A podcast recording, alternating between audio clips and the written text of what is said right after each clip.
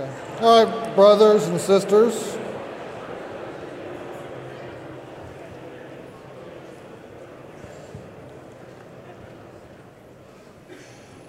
Good way to close the day, HB. Thank you very much, brother. Thank you, brother. Uh, you, you, what glorious words you read for us. But the Lord is faithful. He will establish you and guard you against the evil one. I thought it might be useful to start with a couple more testimonies, uh, maybe specifically of that. Any of you guys want to share? Somehow the Lord has proven faithful in your ministry. Somehow the Lord has established you and guarded you against the evil one. That would encourage us. A personal testimony, he did it then. It was awesome. Well, I would just share this. Uh, the first church I served uh, was a wonderful church for my wife and I. But after six and a half years with conflict uh, in the staff, and I was not the lead pastor, uh, I resigned with no place to go, three children, a fourth on the way, and took a job making $5.50 an hour uh, as a courier. And uh, I had a master's degree and was working on my doctorate degree. And over the next nine months, it was like I had leprosy. And I, no one wanted to ask me to preach for them. I interviewed with several churches, one interview out, uh, not even a follow up.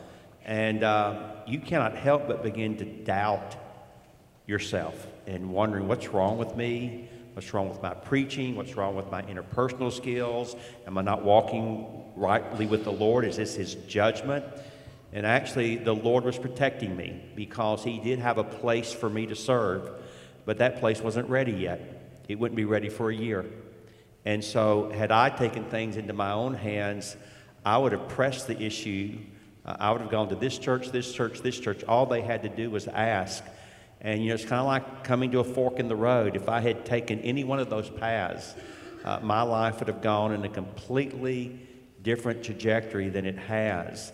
And so, in that instance, uh, Jonathan, the Lord protected Danny Akin from Danny Akin, who is probably Danny Akin's greatest enemy. Is there, was there a moment in that story where you were standing in a dumpster? Yes, there was in the hot sun or something? Uh, yes, I was in Dallas, July of 1984, uh, working for this commercial real estate company, and the boss said, "Look, we've got a shopping center up uh, in uh, McKinney." Uh, there's garbage all in a dumpster. There's garbage all around a dumpster. They can't get to the dumpster. They put another empty dumpster beside it. You need to go up there and get all that trash and put it in that dumpster. But the other dumpster, they say, is, is uh, stuck, over, overpacked. So you need to climb in that dumpster and throw some of that stuff over into the other dumpster. And, and you explained, and, hey, I have an MDiv. Yes. Oh, I'm working on a doctor's degree at that time. I mean, I have an MDiv. That's, that's really a great education for work like that. But um, lunchtime, a guy named Sam felt guilty, uh, or felt bad for me, came and picked me up for lunch. I thought this would be great. We'll go into a nice restaurant somewhere. Well, we went to Dairy Queen, and he said, You need to sit out here underneath the shed at the picnic table. And I said, Well, I want to go in where there's air conditioning. He said, uh, You're not going in. You stink. And so I sat outside, we ate a hamburger, and I went back. And, I, and I've shared this before. I really was hot, uh, not just physically, I was hot with the Lord. And I just began to kind of have a conversation in my heart about what's the deal? I know you're God and you're sovereign, but I think you're like having a really bad day because I don't think this is a very good use of my abilities and talents and skill and training. And I don't get it. And just kind of quietly after a time, the Lord spoke to my heart and said, Well, what if it is my will for you to be in this dumpster? Would you really want to be somewhere else? And thankfully, I didn't answer the prayer immediately because I have no doubt I would have answered it wrongly. But after thinking on it, I was to the point where I could actually say, No, Lord, if, if your will is for me to be here, as painful and confusing as it is, I'd rather be here. And again, I can see now, hindsight, as we heard earlier today, is so wonderful. You can look back and see how God was working and orchestrating things painfully uh, painful to you, but for your good. And so the Lord, and that gives you sustaining strength uh, for the assignments and the tasks and the trials and difficulties that you'll engage later. So. HB. Uh, quickly, I just wanted to share, and I didn't think about this till we were going over our messages this morning. This, this is the second to last message I preached at the church I served in Los Angeles before I left. And the uh, church was just brokenhearted. I had been in the church all my life and I served it for 18 years. And I was being called to the other side of the country where I did not know anybody and I was following a moral failure. It was the scandal of the city. And there was there was there were evil things going on in the church. And they told me before I came as much as they could, and that wasn't a fraction of it. And when I, the men were talking about the final messages I should preach, I don't know how we landed on this Second Thessalonians. And uh, I just wept throughout the sermon. I didn't preach that long. But Paul said, just how are we going forward? And Paul says, I, I, I'm in Corinth, you and that. I'll pray for you, you pray for me. And that church kept that commitment. And when I got to Jacksonville, by God's grace, He raised up people who had no quote unquote power in that church, but they were people committed to praying for me. And with all of the horrible things that would end up happening, you know, I don't want to use words in a cavalier fashion. It is a miracle that church is still in existence. Danny knows what I am saying. And it is a it is a work of God that I'm still there. And that the witness God has given us in the community is not what the enemy had plotted out. And I don't I don't know anything to put it on except the two factors that there were people praying and the Lord is faithful. Amen. The Lord is faithful. He will establish you and guard you against the evil one.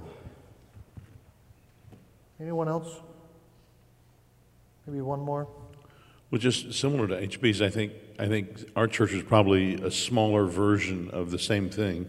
The pastor before me had been unfaithful, uh, and it had caused this already elderly and sort of demographically dying congregation. It, was, it, it felt, I think, to them like a death blow uh, when they found this out. And uh, that was when they reached out to me, and uh, I came and ended up feeling called there, and they called me. And, and so, you know, I, I, can think of contrasting times when I think I see the Lord's faithful answer to prayer, or, or I trust Him in prayer. So there'll be sometimes these days when I'll be singing in the congregation, and uh, people probably wondering what I'm doing. I'm just weeping while I'm singing. And it's partly I'm thinking about the words that I'm singing and what usually it's going to be about the atonement or about heaven. Um, but the other thing is just thinking about what the Lord has done in our church, you know, which did not look like a likely candidate for rejuvenation um, by any means. But then also in just very hard things, in, in, in the, the last decade with my wife's health, or a time before that when, when our daughter, who's not a believer, just was very obviously not a believer after she left our home. And it was just hard. It's hard for any Christian couple, especially I think for a pastor uh, and his wife, where you know our daughter had been brought there on the block. We live on the same block as the church. Everybody knows us. Uh, so in some of the hardest things in life, uh, God's faithfulness is no less clear. Hmm. I mean, it, it is less clear in some ways, but but in an overarching sense, it's not. And His faithful sustenance is, is just good. He is, he is reliable and trustworthy uh, when things appear like they're working and when they don't appear like they're working. He is faithful. Amen.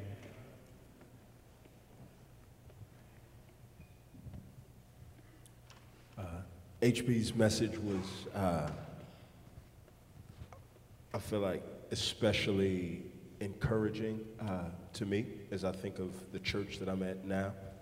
And um, six weeks before we started the church, uh, in April of 2015, me and Mark are at a conference much like this one, and we go out to dinner, and I get a phone call that my brother uh, dies just in his car.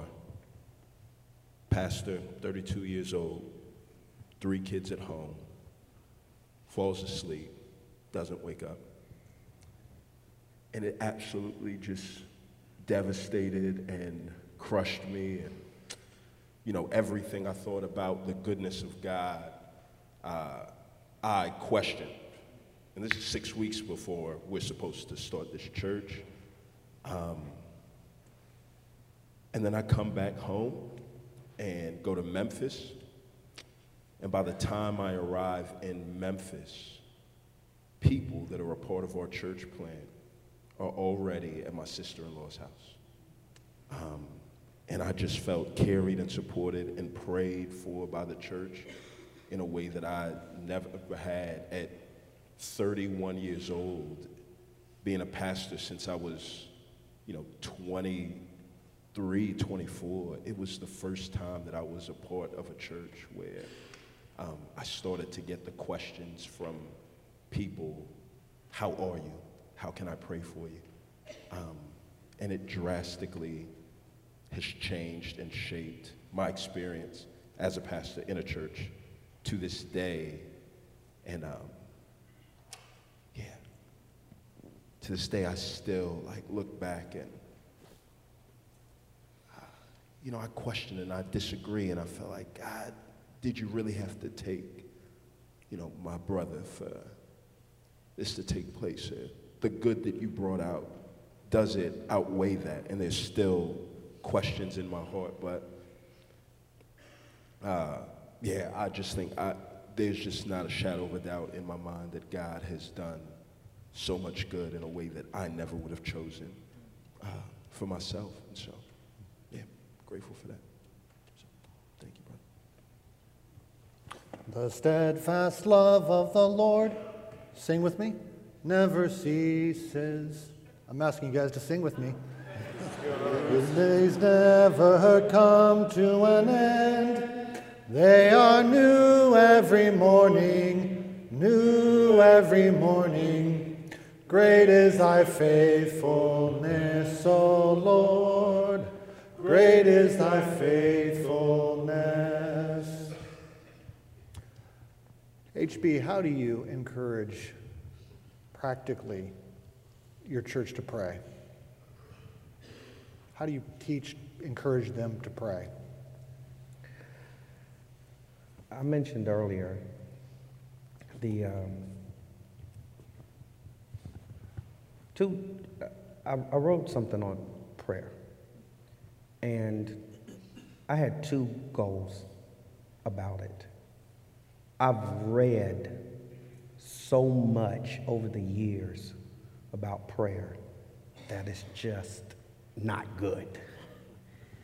Um, a, it guilted me more than encouraged me to pray. And secondly, there were all of these stories of these fantastic answers to prayer that are wonderful, but they don't, they didn't, they were not authoritative. And two things that were on my heart. Number one is just to fill a book with scripture. But then secondly, I wanted the tone of the book to match, I believe, the tone of scripture, which is, uh, which is an encouragement to pray, a motivation to pray.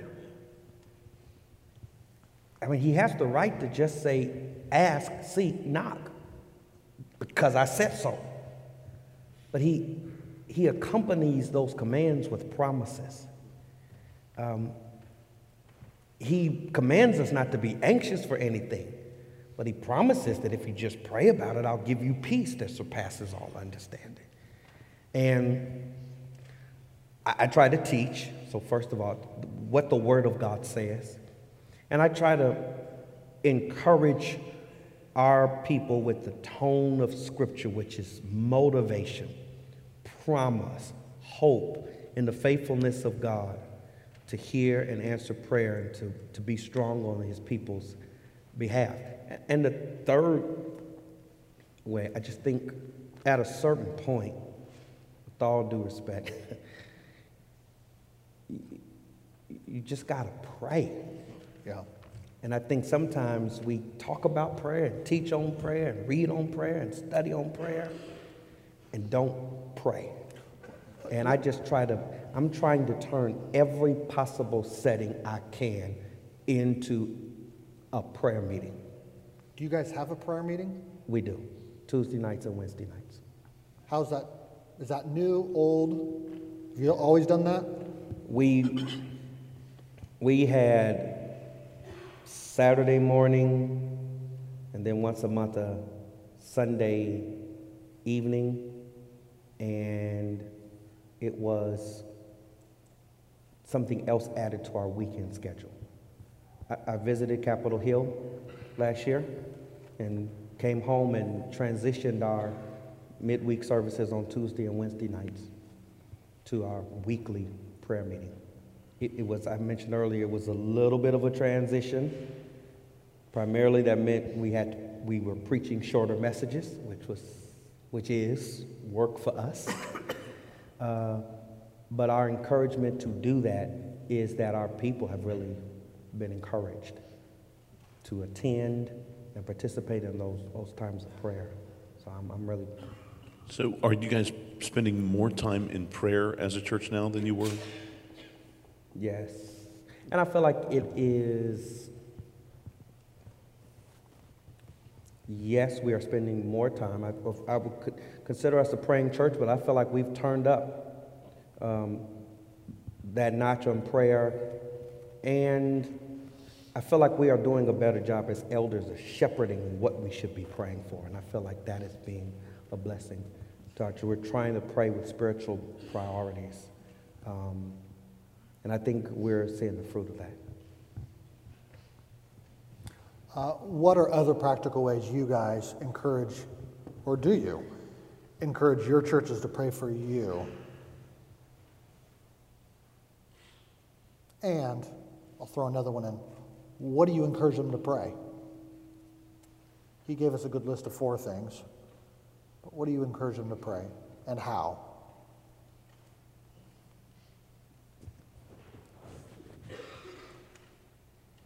Well, I'm not a pastor. Uh, I, I- do teach at our church some, but for the seminary, uh, we pray for the nations. Every chapel service, we either pray for North America or we pray for the nations. And that's just a regular pattern. We pray for other things as well, but we are going to pray for the nations and we're going to pray for North America uh, every time we gather. So that's just something that we at Southeastern are very particular uh, to pray about.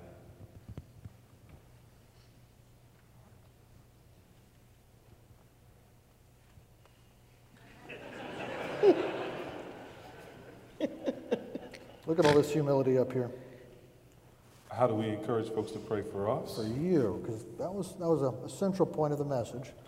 How do you guys do that?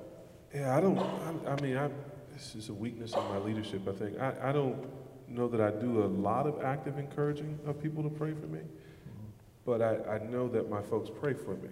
Um, and that may be why I don't feel the need to encourage it more than I do. I just, I get notes through the week uh, of folks praying in various ways. Um, I'm blessed that I have people check in on me, ask me how I'm doing. Um, folks who tell me they're praying. Um, and I do feel like there have been particular times where I have felt helped, and I think it to be the result of people's prayers uh, for me. So I, I don't know that I'm leading well in that, but I do feel like I have people who pray for me. It occurs to me, Paul says it several times. You get those examples in Thessalonians. You also get it in Colossians, where he says that I may make the message clear. Ephesians 6. Yeah, that's right. I mean, you do that, brother, when you have them pray for the regular preaching of God's word in this church. That's a prayer I, I take it for you and, and other teachers, that we would make the message clear. Any other? Well, in my, in my pastoral prayer on Sunday morning, when I pray for other churches, I hope I'm modeling what our people should be praying for us as well. Yeah. Are the kind of things I'm praying about for other churches. I think another thing that teaches your church how to pray for pastors is when pastors pray for pastors publicly too. Yeah. What do you guys want your church to pray for you? Okay, I, I, of the guys up here, I probably pray most often for Thabiti. I'm probably praying for Thabiti publicly, I don't know, once or twice a month. Thank you. Don't Yeah. stop. No, no, not, not planning on it, man. And, The uh, beating needs the most prayer. I think that's right. I think that's right. Shy, why is that?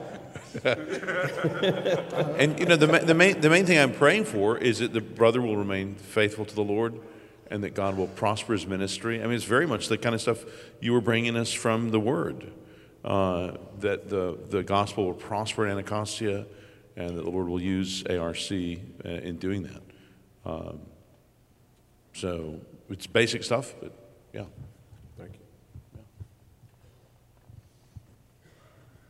If you were to ask me what I want folks to pray for me for that I'm ministering to, uh, I want them to pray for uh, my purity and, and holiness, that I'd be a morally clean and pure person, wisdom, especially when you have responsibilities over people's lives and so many things, um, and then faithfulness. Uh, it's easy to get distracted, and I think we can sometimes even slip into uh, things that could lead us to be unfaithful. So, Lord, keep me grounded and focused on the Word. Yeah. And keep me faithful, keep me wise, keep me morally pure and clean. Pray for my family. I, you know, pray for my marriage. I've been married for 41 years, but I still know that we have a lot to learn and a lot of growth uh, to experience. And uh, so we should never think we've arrived uh, in that area. And again, in this day and age, particularly, I would say this to these brothers with the desperate need for good role models. Because so many people in our churches came out of broken homes. They've never seen a healthy marriage, they've never seen a healthy family. And of course, they look to their pastors uh, as role models in many ways. And I think one of the ways they look is at the marriages. Uh, how, does, how does that, do they see a pastor loving well uh, his wife, caring for her, treating her with respect and deference, treating her like a queen? Uh, I think that sets a really good example, especially for so many men who don't know how to love well a woman. Yeah. I appreciate your honesty, brother. And HB, I, I think this, this may be something we need to grow in, right? Learning how to ask our church to pray for us. And I think the four things you gave the word of the Lord, the protection of the Lord. I missed the third one, and then the direction of the Lord. What was the third one? Faithfulness? The faithfulness? Mm-hmm. Yeah, all very good.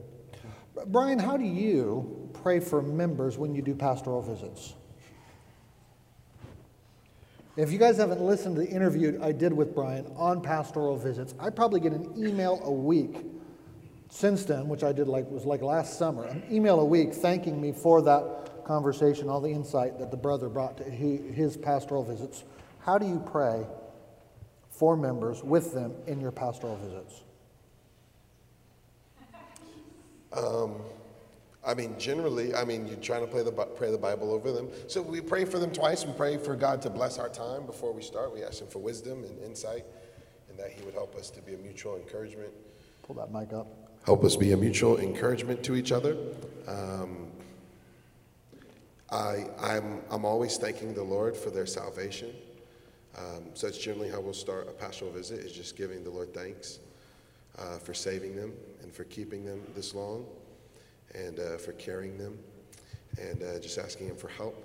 And then as we're trying to care for their soul, as we're kind of gathering data in terms of talking with them, we, we try to conclude that time by lifting those things up to the Lord and asking Him to bless them according to His word. Do other brothers use hymns like Danny does in the Baptist hymnal as part of your prayer life? Do you mean personally? Yeah, personally. Yep.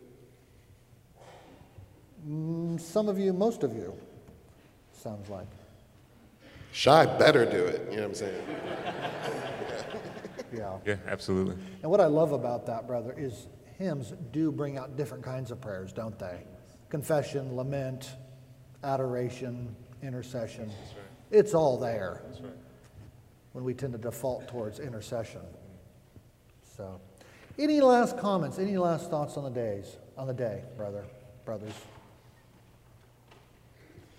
I just want to thank you again. That was a very just encouraging time under the Word of God, just the way that it was rightly divided. And I thought you did an exceptional job of commending the steadfastness of the Lord Jesus and the love of God, and uh, just caused us to kind of look to Him and, uh, yeah, swell in, in hope and in joy and in uh, adoration uh, for how good He is. So thank you for serving us. in. It's, it's been a it's been a feast today. I'm tired, I'm ready to go.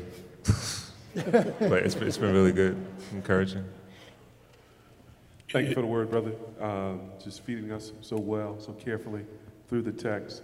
Uh, I was particularly helped uh, on the engine light, the diagnostics, and paying attention to those things in your heart, brother. That's just caring for our souls in that. I appreciate that. Amen. Uh, I too felt it was a dope message. I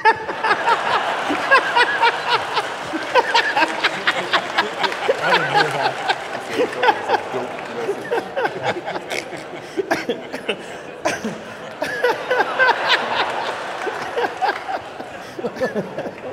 Discipleship. Discipleship. Well, discipler, will you close us in prayer?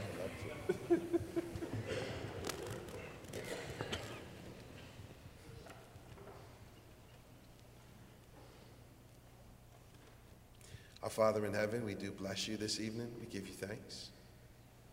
We thank you for the Lord Jesus. We thank you for graciously giving up your Son for us all. And with him, uh, a guarantee that you'll give us all things. Uh, we thank you for the brothers who have rightly divided your word. We know that was you, and by your grace. Now, we pray that you would help us to meditate on your word even as we go to bed, that we would delight in your law day and night. Pray that you would help us to not forget what we heard, but that we would be eager to be doers of it. I pray for everyone here, Lord. I pray that we would enjoy praying to you this evening, that you would cause us to lift our cares to you freshly. I Pray that you would grow us all in prayer, that we would grow in joy and delight in it and faithfulness to it. Uh, you're wonderful, and you give wonderful gifts. We thank you for the wonderful gift of prayer. It's in Jesus' name we pray. Amen. Amen.